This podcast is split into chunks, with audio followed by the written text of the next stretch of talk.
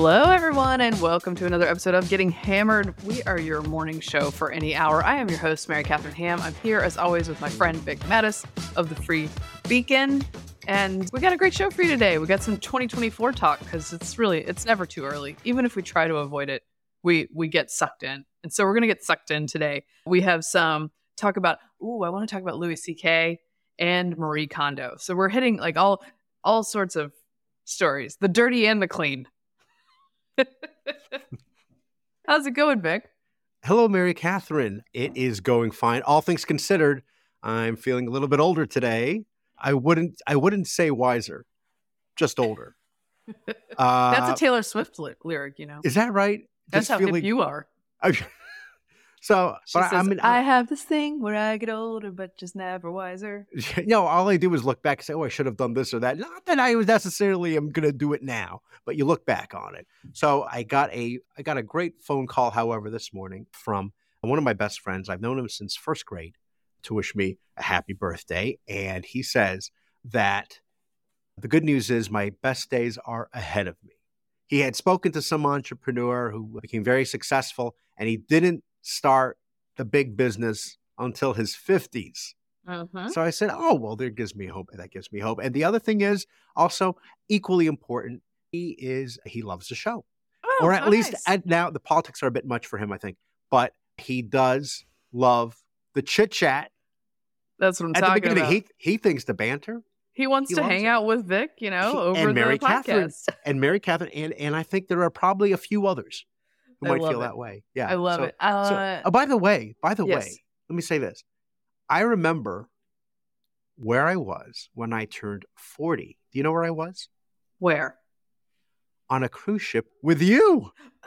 Oh, which which one was, where were we headed? I had to go back in time in my head. So obviously it's twenty twenty-three. So twenty thirteen, it was the trip that included Puerto Rico, Old San Juan. Yes. Do you remember yes. that? Yes, I was pregnant and fake drinking on that yes, cruise. Yes, John McCormick I, told me he noticed it, but I did, was completely oblivious. I had not yet fake announced, drinking. So I was faking. You're so crafty. The, the The nice thing about turning forty on the ship was you were surrounded by octogenarians mm-hmm. and who would tell you, man, I wish I was forty. You're so young. Yeah, it's half their age. And so I was like, oh, I feel pretty good now. And so now I feel like I'm okay. I'd say I feel better than I I was like seven years ago, health-wise. I think yeah. I'm very, I mean, these things happen. And, and very happy with, you know, wife, children, job. Everything is great. No, Doing no good. complaints. No complaints. I love it. Except love for my it. teeth. No complaints. My my fortieth was like a special kind of sad. Because, oh, I remember. Because it was the very, very beginning of the pandemic. Now, it was only sad just because it's like a milestone birthday and you're supposed to do something big. And there was just no way to do anything because it was April was that, fifth. Was that spring or summer twenty twenty? It was April fifth of twenty twenty. No one's, no, so, your children, your children, your husband, nobody can be near you, by the way. Nobody can, nobody's allowed. They have sit in a room by yourself. Yeah, yeah you should have um, been in the basement alone. I'm yeah. pretty sure some friends dropped because we didn't, we didn't know things at that point. That was very early. It was weird. And everybody was taking really serious precautions. I remember one of my friends came over, dropped off cupcakes, and she was wearing a mask. It was the first time I had seen someone wearing a mask. Someone dropped off a birthday card in a Tupperware in case I wanted to take the option to like let it air out first. I mean, it was like... You know, people sprayed down their groceries. These were strange times. So that was my yeah. fortieth. So I hope my next milestone birthday will be a little bit more glorious. My kids and my husband did a, did a nice job of... of making it fun. By the way, another another fact for your fifties. Laura Ingalls Wilder didn't start writing her books until she was in her fifties. How about that? And she's, you know, that. that's one of the most storied series of all time. It is. It is. So. I, I, it's too bad she didn't live long enough to see the amazing T V show. It was really good. And memorable. So Michael Landon. You know what? The thing about the T V show is that it leads people to the books, okay? Oh, yeah. Oh, I was like, what? There was a book? It's so good. Well, it's so fantastic. What, the older, is it true? The old in in the in the T V show, the older sister, she goes blind. Does that yeah, happen? Yeah, that happened that happened in real oh. life. Oh. Yeah, she had, was it scarlet fever, I believe? Oh, uh, yeah. Yes. Yeah. So. How are you? What's going on? Segue from scarlet fig- yeah, fever. Here's a, on a lovely uh, note. No, much like the Wilders, I have several children. Yes, that's true.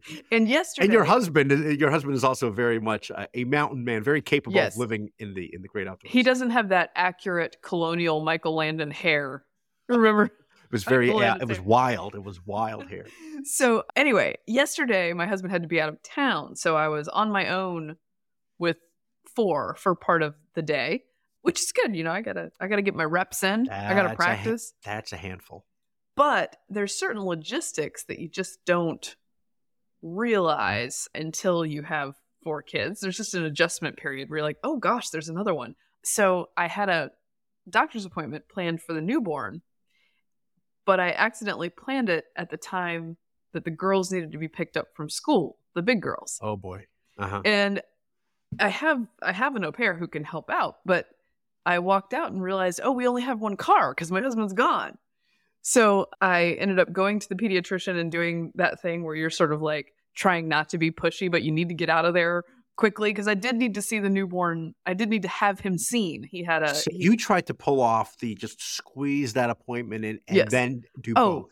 I'm always that person. Duties. Wow. I'm always that person. So we just didn't have another car. So there wasn't another way to do it if I wanted to go to the pediatrician. Yeah. So I go because I really wanted him to be seen. That's and scary. Wouldn't you know it? The pediatrician got me in and out of there. First of all, I got there early, which never happens to me, but I decided, okay, let's let's mm-hmm. see what we can do to to stack the deck in my favor. I got there early. Did you tell the the the the, the staff? No, that, but I was oh, just kind of really hoping that things, it looked pretty empty in there. Okay, good. So we got in and out in about twenty minutes. So that's impressive. I, I was able to do the pediatrician appointment at three and pick up the girls at about three twenty-five, three thirty, which is like just on the border of late. Like enough that your children will resent you and talk to them, their therapist about it at some point, but not so late that the school's mad at you. I was going to say that they mark you tardy. You know, no. So I did that. And then that evening, because I realized I forgot to take my other child, the dog, to doggy daycare yesterday, that he was going to be losing his mind. Okay, we have this species of dog, by the way, named the smartest species in the world recently. Is that, that was right? a real thing. Yeah. Belgian Malinois. Yeah. Anyway, but they're the terrorist smart, killer. smart and energetic. And as a result, if you don't exercise them regularly and they don't have a job, they're going to get like a little crazy, a little crazy. They need to get out. And they're going to chew things. And they're just going to be yeah. a little wired.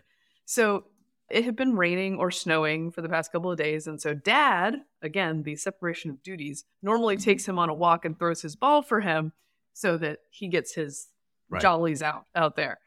And I had four kids and the dog, and I said, you know what? We're taking the dog out because he didn't make it to doggy daycare. He's going to lose his mind. Now, I did not take them all the way to the park, which is where dad goes.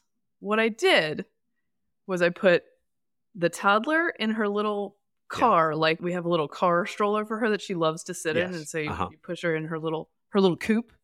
So she was in that. I put one of the big girls in charge of that car. I put Oh, they like that, right? They like the push. I think they like to do that. I put the newborn in the stroller, and I pushed the stroller, took both girls and the dog and the, the little chucket to throw the, the ball, and took them basically just twenty yards away to the side yard where there's enough room to just throw a ball a couple of times. Well, and we stood over there. You got everybody out. We stood over there in the cold with, you know, occasionally rocking each, either the toddler in the car or the or the baby in the stroller to keep them from crying. I taught the uh, the oldest to chuck the ball a little bit better. We're working on form a little bit. And and it was a successful outing. Working and the dog, on form? On throwing? Yeah, you gotta, you know. Man, I should have been there for that. Just teach me. So we got some skills acquired. We got the dog taken care of. The baby was seen by the pediatrician. Everybody, everybody succeeded. And so as a result, you know what I did? When everybody went down for bed, I had a glass of wine and some fancy cheese in my bed watching Netflix. That is well deserved.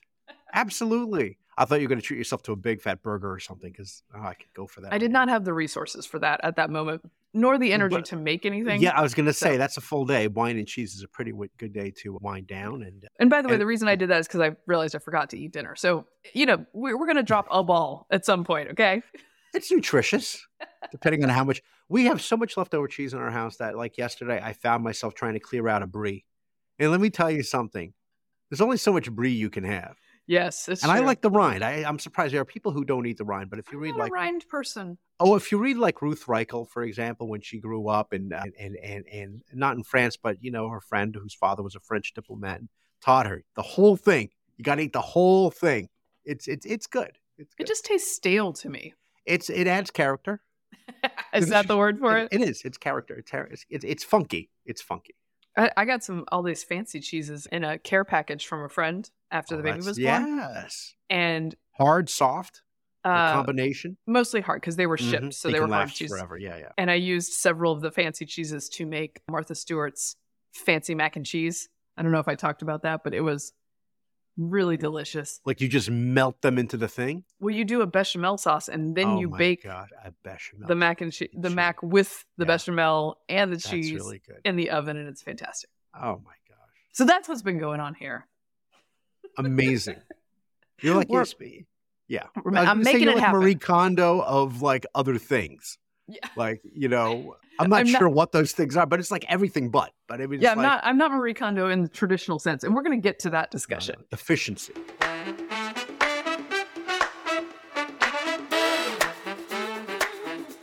Okay, first twenty twenty-four. Oh man, twenty twenty-four. You know, which is funny because you, I keep on thinking it's further away than it is, but that is less. Like I. No, it's not that it's, far away. No, it's not. I should have said, you know, speaking of more children than we can handle, let's talk about twenty twenty-four. Oh, my gosh. Because, of, yeah. All right. Well, here's here's the big question, Vic. And the question was posed in a piece by McKay Coppins in The Atlantic this week, whether the Republicans can get out of their doom loop. So the, it opens with this. Press them hard enough and most Republican officials, even the ones with MAGA hats in their closets and Mar-a-Lago selfies in their Twitter avatars, will privately admit that Donald Trump has become a problem. He's presided over three abysmal election cycles since he took office. He is more unstable than ever, and yet he returned to the campaign trail this past weekend, declaring that he is, quote, angry and determined to win the G O P presidential nomination again in twenty twenty-four. Aside from his most blinkered lawyer- loyalists, virtually everyone in the party agrees. It's time to move on from Trump. But ask them the plan to do that, and this t- discussion quickly veers into the realm of hopeful hypotheticals. Yeah, yeah, it's rather it's rather fitting that today is would, day that we're taping is Groundhog's Day, because we're repeating twenty sixteen, aren't we? With well, that's the lot- question. Are we yeah. just on the same? It feels like we're just on the same railroad track, heading in exactly the same direction, and no one knows how to change switch. There's no switch guy. We need to switch. Yeah, no, I, I think I think that's right, and everybody's you know putting all of the the weight on DeSantis and saying he's the man, he's the only one who can stop Trump. Trump has done this before. He's run. He's run a successful campaign. So he's all in. And he's yeah. not bad. There's not, you know, the idea, and some people have been talking about this and suggesting, oh, you know, the, if, if, when Trump realizes that he can't win, not the nomination, but a national election, that maybe he'll decide to be some sort of an elder statesman and like a kingmaker. No, he's in it to the end. And it, it his, you know, he's old. And he yes. looks a lot, you know, we don't see him on T V as much as uh, obviously as we used to when he was when he was in the White House. But you look at him now, even with all the bronze, the bronzer and everything else and, and, and spending a lot of time in, you know, the, the, the tanning machines and everything else and having very carefully tailored suits. He's old. Yeah. And what are we going to see is, you know, two old people going at it politically. And and and and it's like I don't I don't think we can get out of that cycle. I don't know. Are you hopeful? Look, I think I'm one of the people that that McKay refers to, not specifically, but I'm I'm in this realm where I'm like, surely we can not do this because it seems unwise to nominate the guy who is most clearly has the chance to lose to a Biden instead yeah. of one of the people who might win. However, you know, he lays out. Let's. The, the hopes are maybe he'll get indicted and his legal problems will overwhelm him. Maybe he'll flame out early in the primaries or just get bored with politics and wander away. Maybe the situation will resolve itself naturally. He's old after all. How many years can he have left? Like, I don't really cling to any of those. And yeah. I, so I'm not really, I'm not really magically thinking. I'm just trying to figure out what is the different path. And I think, mm-hmm. I think Coppin sort of overstates the, the base of the party, certainly their desire to move on from Trump, which is, you know, that's the issue. Is there is there this divide between the leaders in the party and and those who would vote in the early primary states?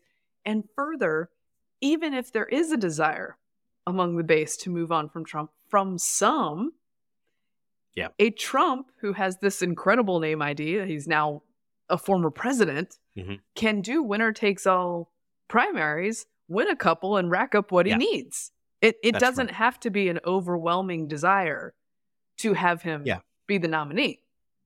And if you're able to remove the things that Trump says and think about the things that he has done, he has a track record. He can say things were much better four years ago than they are now when you ask yourself that proverbial question. And you look at the job numbers, you look at the economy, you look at foreign policy, any number of these things, we were in better shape before any of this inflation stuff, before the woke policies started to penetrate, not, you know, emanating out of the administration into the general government, into the bureaucracy, into our schools and everything else. And I'm going to put a, a stop to that. And in fact, that goes to his big speech, that, that very long speech he gave, where he talked about this is what we're going to do. And this is how we're going to, you know, remove, you know, woke and C R T from our curriculum, do all of these things. And it sounds great. It sounds mm-hmm. great, except there's somebody who's already doing that. Right. As a governor. Yes. DeSantis. And we're going to, we're, I'm going to get to their throwdown. Yeah, it is a throwdown. But I think the, yeah, you're, the problem with Trump is that his, I mean, there's, as always, several, but his track record includes January sixth, his own mouth, a presence that's soon to be restored on some of the more traditional social media sites, probably, mm-hmm. and a fixation on twenty twenty, which is just a backwards-looking yeah. position and one that will not speak to voters in yeah. a general election. So he's handicapped by that, which is why he's going after, on another possible weakness of his, yeah. he's going after DeSantis, the governor of Florida, who just won by twenty points in that formerly purple state, on COVID, of all it's things. It's quite remarkable. So he, he said this week, he's still using Ron DeSanctimonious, the revelations about Ron DeSanctimonious doing far worse than many other Republican governors, including that he unapologetically shut down Florida and its beaches, was interesting indeed. D J T leading big. This was a Truth Social post. It's not strictly speaking the truth. He didn't shut down beaches. In fact, he argued for them to be open, but some municipalities did shut down beaches in the very early going. And as we all know, he DeSantis was not a lockdown governor, and the mm-hmm. state was reopening by mid to late April yeah. of twenty twenty. Of twenty twenty. Of twenty twenty. Yeah. And this just, this criticism, this particular criticism just doesn't pass the smell test. No, I, you know, DeSantis said, and he's doing the right thing, by the way, by only referring obliquely to these attacks right now yes. from Trump. Actually, let me, makes- let me play yeah. him real quick for us Good. so we can get a, let's get Ron on the record here. He was speaking in Florida. I roll out of bed. I have people attacking me from all angles. It's been happening for many, many years. And if you look at the good thing about it, though, is like if you take a crisis situation like COVID, you know, the good thing about it is when you're an elected executive, you have to make all kinds of decisions. You got to steer that ship. And the good thing is, is that the people are able to render a judgment on that, whether they reelect you or not. And I'm happy to say, you know, in my case, not only did we win re-election, we won with the highest percentage of the vote that any Republican governor candidate has in the history of the state of Florida. There you go. He, he's gonna he's gonna continue to do his some version of the line, check out the scoreboard. Yeah, it's kind of drive DeSantis though crazy because he's got a full-time job, more than a full-time job, being the governor of a state that is, I don't know, double the size of Sweden, right, in population or whatever, many, many countries. You're running a, a state that is larger than many countries' populations. You got to deal with natural disasters, which he does very capably, like with the, the last hurricane. In fact, that uh, was that was yeah. the exact time that the last volley from Trump came was as he was getting in the middle of to- doing other better. He had more important things to do. And and yet, you know, his opponent who lives in his in that very same state, his constituent, you know, he, a, yes, a constituent. It's a full time job, you know, twenty-four seven. You live it, you breathe it, you eat it, you sleep it. And we are now only eleven months away from the Iowa caucus. And later in the month, in next January, is going to be the New Hampshire primary. That's a hard job for DeSantis right now to pull off. And on top of that, having to remind people, no, I did not shut down the beaches and was not a terrible governor. If you remember, if you remember anything, everybody was shutting down everything. In the spring of twenty twenty, nobody knew how this thing was being spread, what this thing was. The question isn't who shut it down, because everybody across the board shut down, including the president, you know, supported shutting things down, at least for a while. The big question was, who was going to open it first? Who's right. going to have the courage to say, you know what, this thing, based on what I've read, the studies, the data, everything that's coming in, you know, you know, in, in, in short different pieces of information, putting it all together and saying, hey, I think it's safe to open beaches, which sounds insane now, but people were worried about that in parks and everything else. And I think it's even more audacious. I think it's safe to reopen schools with kids going into the schools. You can have the kids masked, fine, but into the schools, because that's very important. Yep. Who did that first? It wasn't New York. It wasn't Michigan. You know, it wasn't California. No. You know, I'm pretty sure well, Florida was in the lead. And this is just so, for for better and worse, wh- whichever way it lands with various voters, that is DeSantis's brand. Yeah. And that is why he wants to run now, because his stock is mm-hmm. hotter now than it would be yeah. four years from now. Because some people say, well, I just, he should just defer to Trump and then wait for his chance. Well, Chris Christie had a moment in two thousand twelve that he passed on, and then things didn't work out in two thousand sixteen.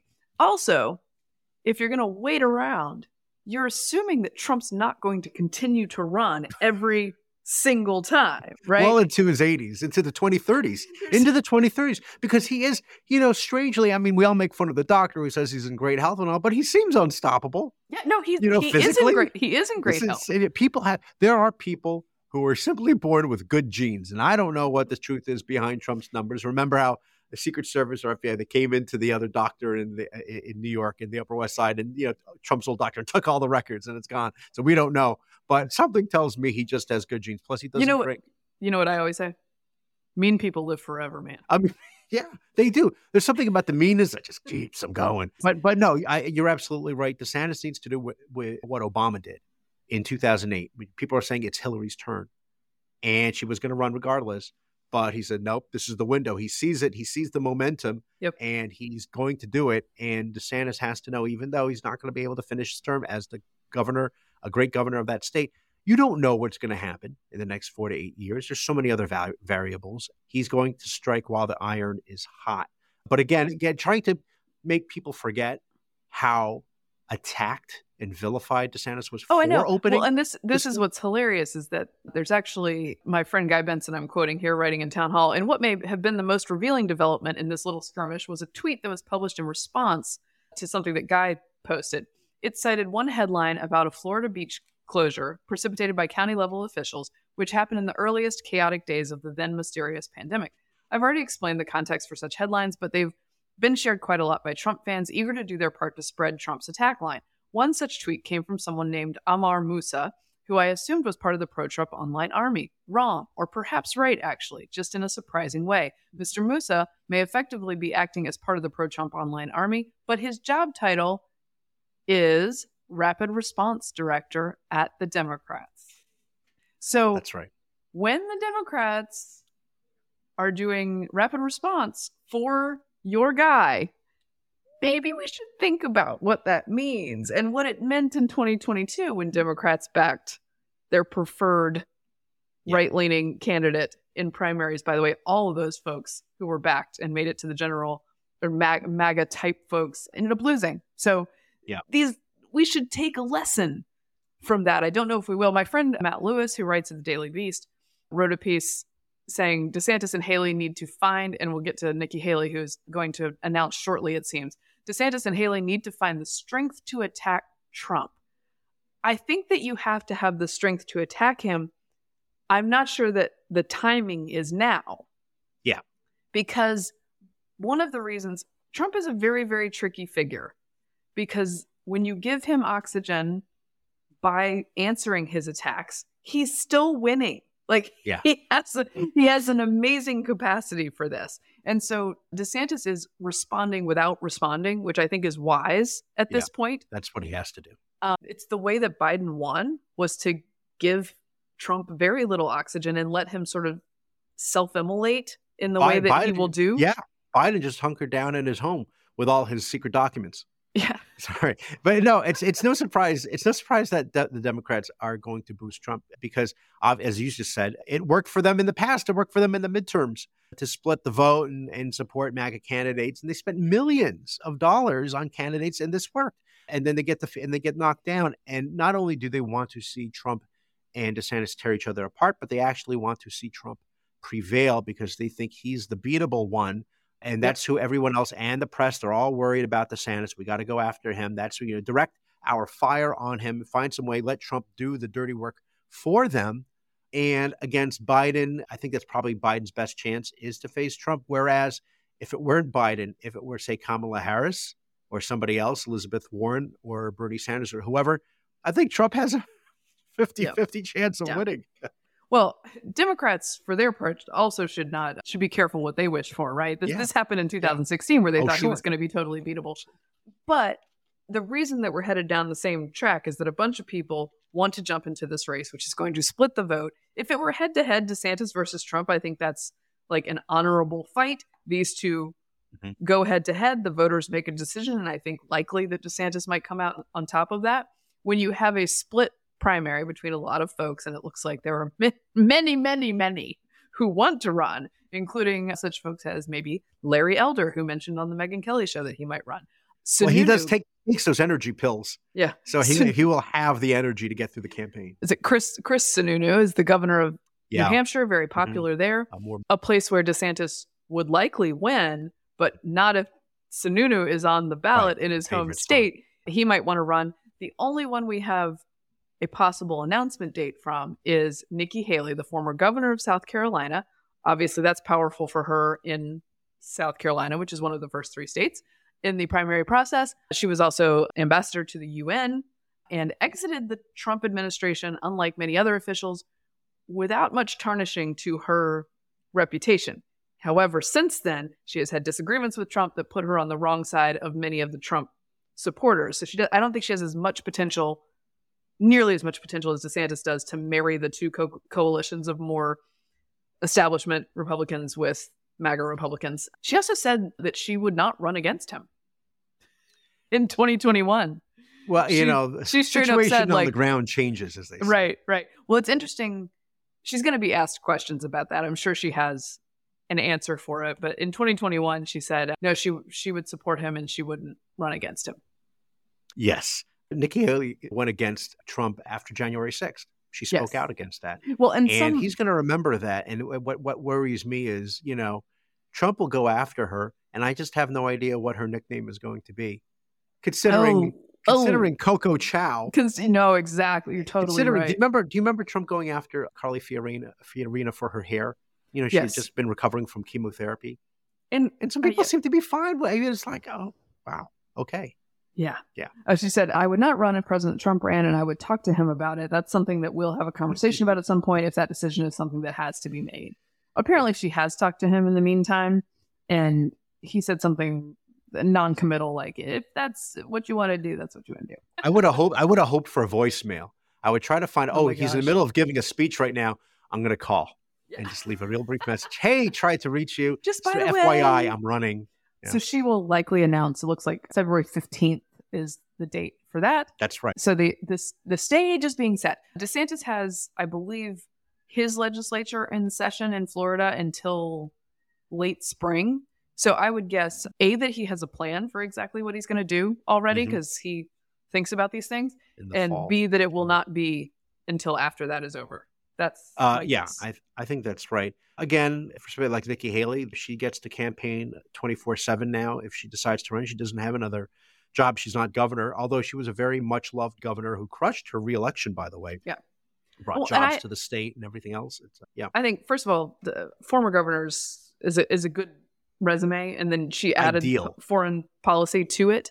The problem is that if you don't have a current gig as governor, you have to respond to every single news story and you have to respond to every Trump jab. Oh, that's true. And I think that that helps DeSantis because he can be like, look, guys, I'm, I'm doing this.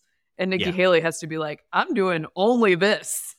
Right. And she's got to. It's got to be so depressing for the candidate who does not have a full-time job in public office and spends an entire year preparing to run for office and win, and then they lose despite having all that time. And I can I can think of countless, especially on the Democratic side in the last few cycles. And it's like, man, they had all this time to prepare, and they still blew it. Like nobody yeah. nobody wants you. What what surprises me on the Republican side is I keep on hearing Chris Christie's name pop up still. Like oh, really, yeah. after all this time? Look, here's the thing. I feel like that moment is past. Well, here's the thing is that I feel like I'm the voter that would be more friendly to a Nikki Haley, to a mm-hmm. Chris Christie.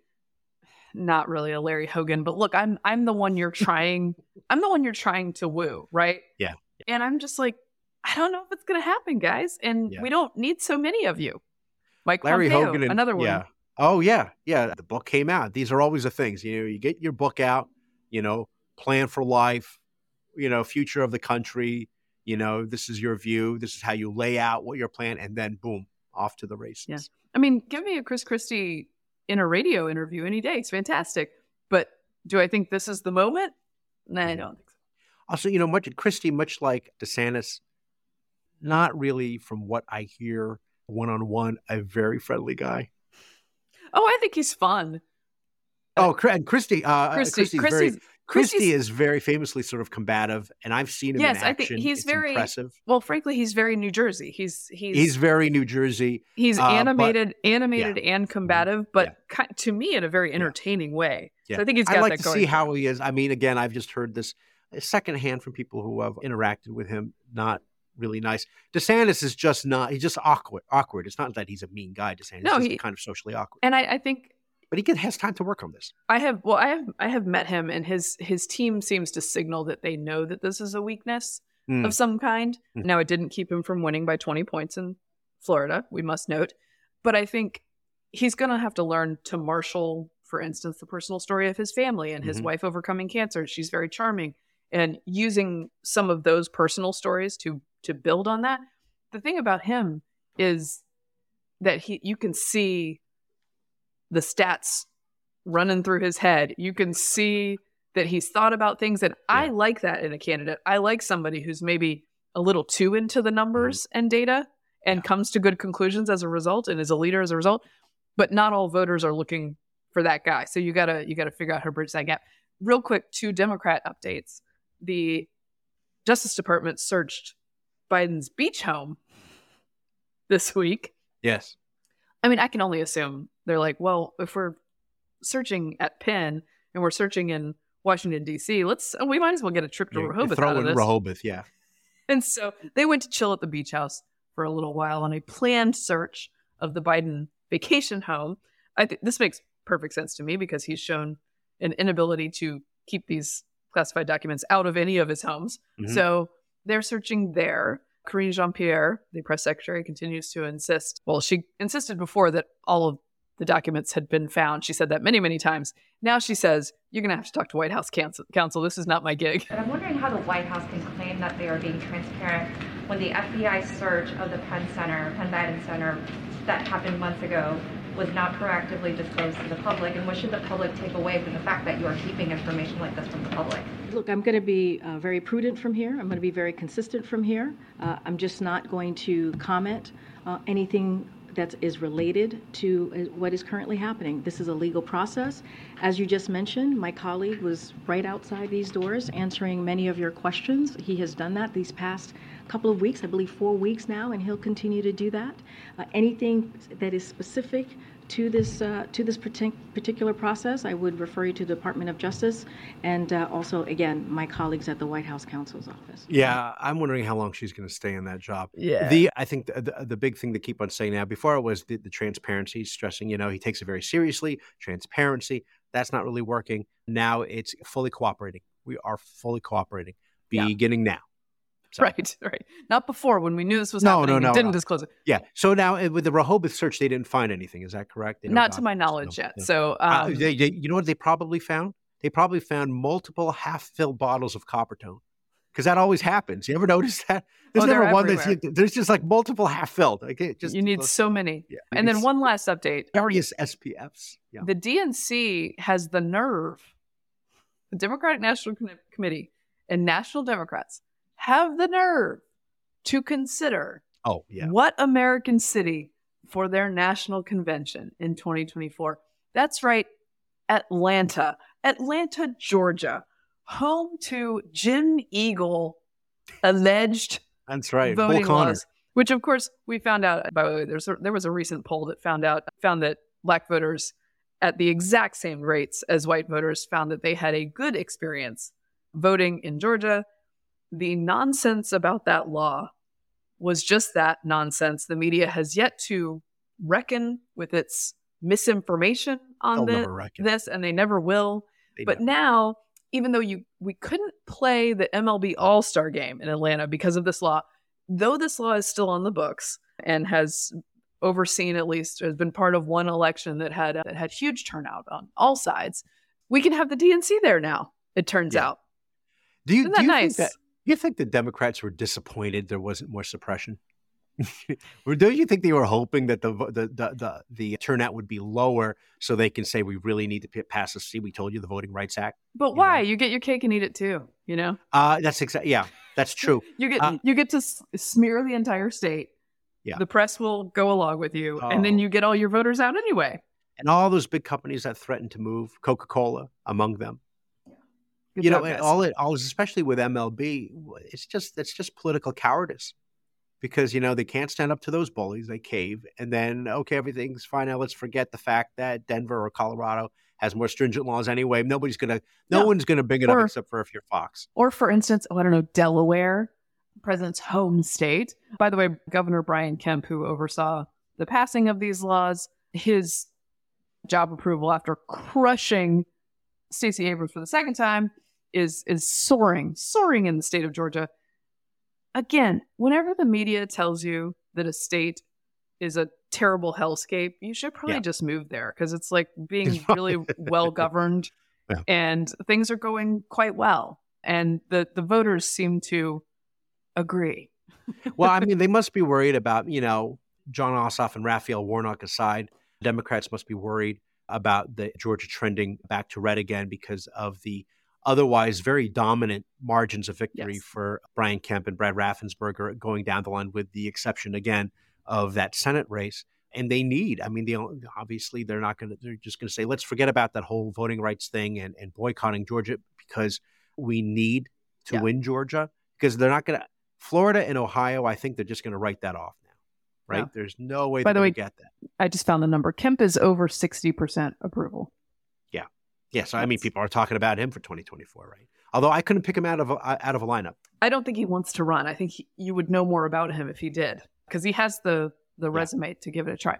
All right, from the by, oh by the by the way, really quickly, t- talking about I was thinking about this the other day. You know, political convention locations. Still, for me, I'm always amazed that the nineteen sixty-four Republican National Convention was in San Francisco. Jeez. I, I, you're not going to see it. It was a different time. It was a different time. And they had it at the Cow Palace. Wow. But yeah, it's crazy. Yeah. yeah. From the Republicans' doom loop to public health's doom loop, can they escape it? The answer is probably not. At the Yale School of Public Health, Doctor Oh. Megan Rainey, an internationally recognized public health leader, investigator, mm-hmm. advocate and clinician scientist, will become dean of the Yale School of Public Health on July first. The only problem is she was one of the leading fearmongers about children and COVID, about masking, as just sort of a zealot on that front, with very little nuanced thinking. My friend, political math, Matthias Shapiro, says, this is humiliating for Yale and part of the ongoing death of public health. She was one of the loudest voices telling people that COVID vaccination stopped the spread. She said natural immunity wasn't effective and supported mandates for kids. You know, things Just are going moving so, on up. Yeah, no, I was I was going to also say things are going so well at Yale Law School. They figured they might as well spread that, you know, good fortune with the medical school as well. But I mean, just like we were saying with with the media in other situations, there's no reckoning. You know, I mean, Fauci is still, you know, non-contrite right? I mean, he's out there, he's in the private sector. And with the exception of, you know, a few outlets like Fox or, or podcasts like ours, you know, the, the media is basically still giving him a pass, despite the fact that, you know, I mean, it's very clear mistakes he made, gain of function. And it's the same thing with Rani. You know, she can be completely wrong, but nobody's going to call her on that. And not just wrong, gonna, but yeah. but lying to people. I mean, yeah, she she's exaggerated hospitalization and death data. She's done this stuff about kids facts when the data's right. not there to show it. By the way, new signals for young people show that with the bivalent booster, there's the a similar risk of myocarditis and pericarditis, oh, yeah. um, you, which you can't even again, talk about that. They're small risks, but so is the risk of COVID to these children. And the yeah. idea that we told a bunch of kids that in order to play soccer, they had to get this is just a sin to me. Yeah. And she that's was, right. She was one of the folks who did it. And there will be no reckoning for her. The reckoning is that she gets a really big, cool job. Yeah, that's that's very uplifting. You're right. They, they, they, no, it's you're welcome. Uh, they would, you know, it became a requirement, you know, to go to school, to participate in sports, to go travel. You you need to get that shot. You need to get the booster. You need to do all these different things. And, you know, for there are a lot of people who needed it and they got it. Great. And, and, and particularly if you're old or immunocompromised, fine. But this didn't have to be a thing where it was everybody. It should have been, again, up to you. I'll tell you what's weird. We were talking about on the last episode, May eleventh being the end of the COVID emergency, according to Biden. Yes. And uh, put it Stephen on your Col- calendar. Yes. So the Late Show with Stephen Colbert. Colbert announces to the audience, he makes a joke about it. It's the end, May eleventh, blah, blah, blah. But then he says, you know, I, I wish I can see the smiles on your faces. That whole audience is still masked. Gosh.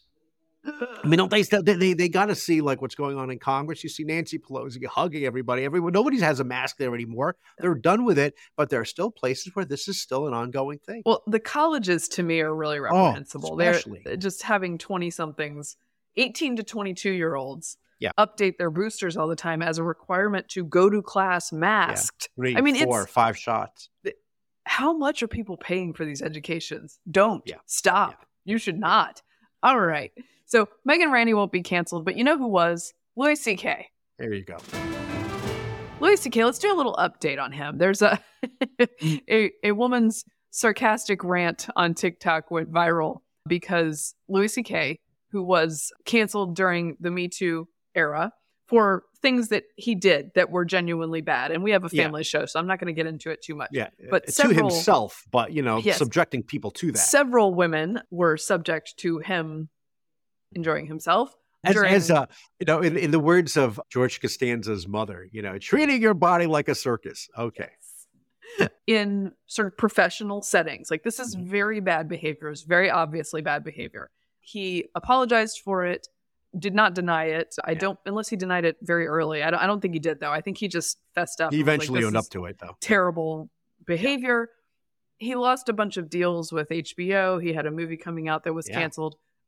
It's been several years, and he was at Madison Square Garden because he has a new tour, and Madison Square Garden was sold out because a bunch of people decided that they knew this information, but that they liked his comedy. This is the young woman on, on TikTok stands in front of the Madison Square Garden. It's actually pretty clever. Stands in front of the Madison Square Garden billboard and says this. I just say something kind of controversial, but like, hear me out. Can we stop canceling guys who are such wonderful, brilliant artists over like hearsay? Like women have stories of them being creepy, but like nobody knows the real story. And like, yeah, sure, a couple people have the same story, but like, okay, just so that we could tell that story, that guy never gets to work again. Like even if he admits to it and he pays a settlement or he apologizes, their career is f- forever. They never reach the same level of success. They can't sell the same number of tickets. They can't do what they love or pursue their passion anymore. Can ruin their lives. Like literally we're ruining guys' lives over this. So she's standing in time or in front of Madison Square Garden in front of his billboard while she says this. And I guess the question is, a lot of a lot of people on the left said, look, cancel culture doesn't exist because he's been able to rebuild. What's your take, Vic? I don't know. I, I you know, I, I listened to that. So she's being sarcastic. In other yes. words, she's okay. She's like, look, uh, oh, this guy's this guy's life is ruined, and his billboard is right, right behind her. Sold out. Right. Yeah. Exactly. No, I mean, it, it, you know, it's a it, it's a testament to people again acting as adults, and we, that we treat them as adults, and that they can make their own decisions for themselves. That hey, you know the information, you know what this guy did, you know this, it really is up to you. If you want to go see him, then you see him. And if you don't, if you say, no, I don't, I don't approve, then don't see him. And it should just be left at that, these whole canceling, you know, the, the campaigns. It really is. I don't know. It depends. I'm not the biggest fan. I, I know he's good, Louis C K, but I mean, I don't have a problem with people wanting to see him if that's. No, see, know. that's the, that's the thing is like, I don't like this thing where we point to three people who are extremely powerful and yeah. extremely rich, and they overcome their cancellations, whether it's for something which, like, honestly, with Louis C K, warranted for him to have lost some stuff over this. Yeah. In other cases, like J K. Rowling, the cancellation oh. is just an attempt to thought police her. But the idea that very, very, very the powerful belief, people, which, which until the, by the way, the belief about only being, you know, about being two sexes, basically, and gender identity, right? Right. You're either a boy or, or you're a girl, depending yes, on, you yes. know, biologically Bio- what you were born as, with very small exceptions, that for until like the last ten years or so, we have believed forever. Yes. And suddenly now yes. we're supposed to think that there are like, you know, forty, fifty pronouns. So my concern is that we we don't dismiss the idea of cancel culture because a couple of very powerful people are able to overcome it. I actually had a conversation with George Will about this when we were when Guy and I were writing the book End of Discussion, still available on Amazon dot com. When we were writing End of Discussion, we talked to him about an attempt to cancel him at various his syndicated column, and he bas- he had sort of a casual attitude about it and said, look, I I was able to overcome this, and you know, it's not that big a deal, and here I am still in many of these newspapers. However, he's George Will, mm-hmm. right? He's George Will. He has a lot of clout. He has a lot of pull, and as does J K. Rowling, as does Chris Rock, as does Louis C K. And that the reason that we wrote End of Discussion back in two thousand fifteen is because I saw this trickling down to regular people who do not have the clout and the power and the money to foot the bills for their own yeah. jobs or creations or whatever it is to overcome cancel culture. And so on one hand, Louis C K, I think he was punished for his behavior, and I can't begrudge too much that he can rebuild in some way. I don't yeah. want to systematically say, no, these people who want to see Louis C K should be barred from seeing him by what? Yeah, their forever. Banks? By yeah. the venue? What? How do we do that? Right. Right. I always thought that the turning point in the cancel, uh, the, the cancel culture war was the the woman who accused Aziz Ansari.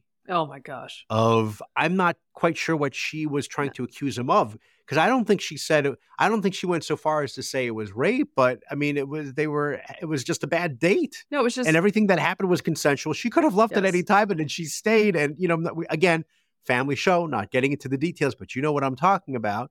And he is who he was, but he didn't, it's not like, there was no force used. He didn't trap her, he didn't lock it, nothing. No, it was, that one was. It was just a date. And.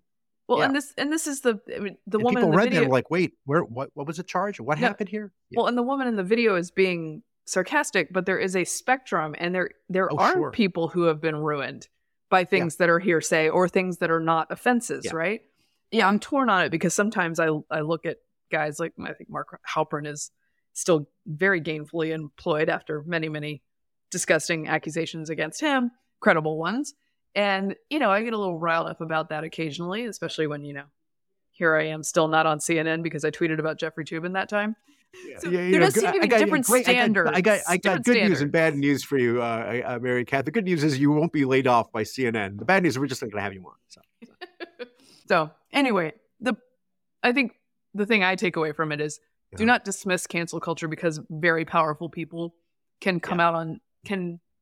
rebuild after several years. Mm-hmm. I don't I don't think that takes away the fact that, for instance, like a a who was the guy? There was some guy, I believe it was California, who was just a riding around in a company truck. He was like a utility worker or a construction worker.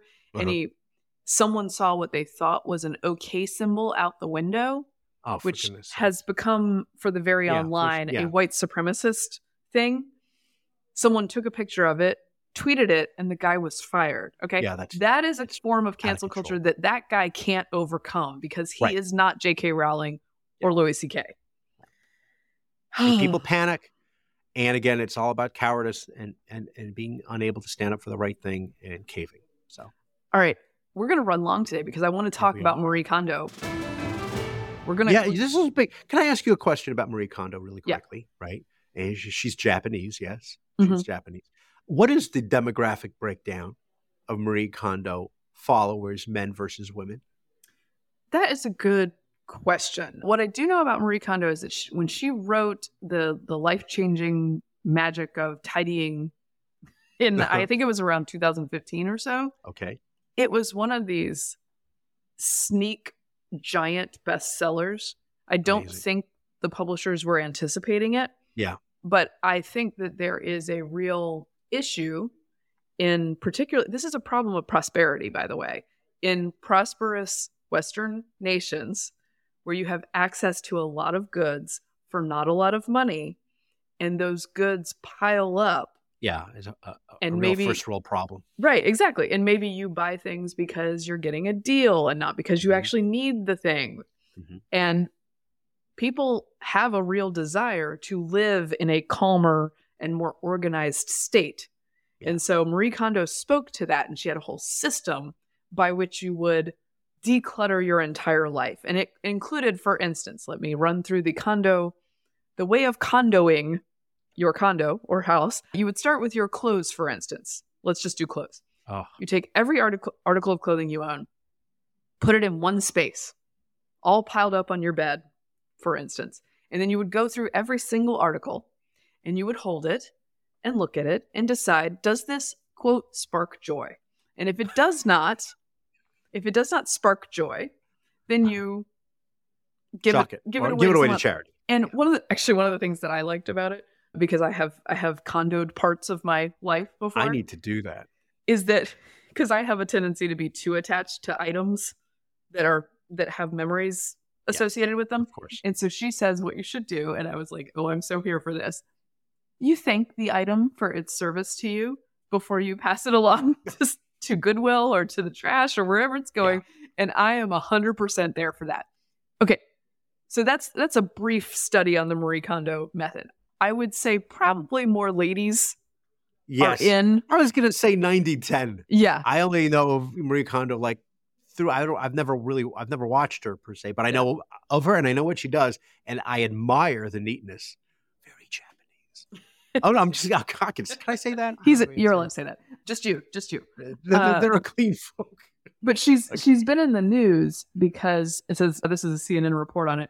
Queen of Clean, Marie Kondo, admits that tidying up is no longer top of her to-do list. Posting on her website shortly after the birth of her third child in twenty twenty-one, the Japanese organization expert reflected on motherhood, saying she had eased up on herself when it came to tidying. Just after my older daughter was born, I felt unable to forgive myself for not being able to manage my life as I had before, but with time, I eased up on myself. Then after I gave birth to my second daughter, I let go of my need for perfection altogether. I'm busier than ever after having my third child, mm-hmm. so I've grown to accept that I cannot tidy every day, and that's okay. She says, my home is messy, but the way I am spending my time is the right way for me at this time, at this stage of my life. And there has been such a reaction to this because she's the guru, she's the right. tidy one. You and we're told all... me I looked up to you. Yeah, and a lot of people felt like, oh, I'm trying to do this, but I'm falling short of Marie Kondo's standard.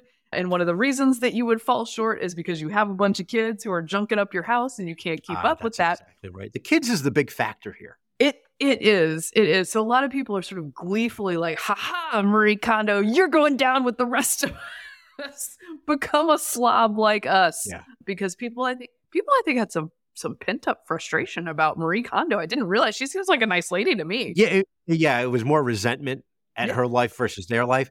I'm willing to bet, though, that Marie Kondo at her messiest is still neater than my neatness, my, oh, at, my house at its neatest. I bet she's still very neat. Oh. My my friend Bethany Mandel wrote for Deseret News out in Utah. She wrote a piece about how messy her house is. She has six kids. She just had her sixth. And that, you know, that in and of itself is sort of the stuff of life, and that you, yeah. you have a mess when you have young kids, and they come with stuff and they come with needs, and that that is that has a beauty of its own, which I, I think is true. I will I, I will say this, it, it you know, when the kids were very small, you know, my parents were watching them. Kate and I went to New York, had this fabulous dinner at Per Se, which is Thomas oh. Keller's you know, restaurant. Yes. Uh, he of French Laundry Frame. And, and I, I had interviewed him before, so I knew him and met him, and we did a tour of the kitchen with him. He's great. He was, he, he was awesome. And, and then he signed a menu for me, right? He signed the menu at the end of the night, and he said, to Vic, and it had the whole lineup of everything we ate. And he just said, to Vic, it's all about finesse, Thomas Keller. I said, oh, that's so cool. I love it. I get it framed. I bring it home. Kate says, you know, sometimes it's not about finesse. Sometimes it's just about getting the food on the table for the kids. And it turns out she later told me she hated that frame menu, which is now tucked in the bar. It, it is was, not in the kitchen.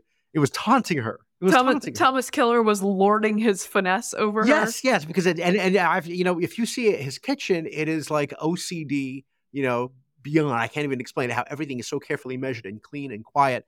But yeah, she, she, it turns out she hated that because, you know, you got to get stuff. The kids need to be fed. Yeah. Not finesse. No, no finesse. Let me say this. I, I think I'm a little bit, I'm, I'm actually, I, I, maybe I should write the, the, the contrarian piece on this and be like, y'all stop, y'all stop messing, delighting in Marie Kondo's Fall from Grace. Okay. So here's my thought.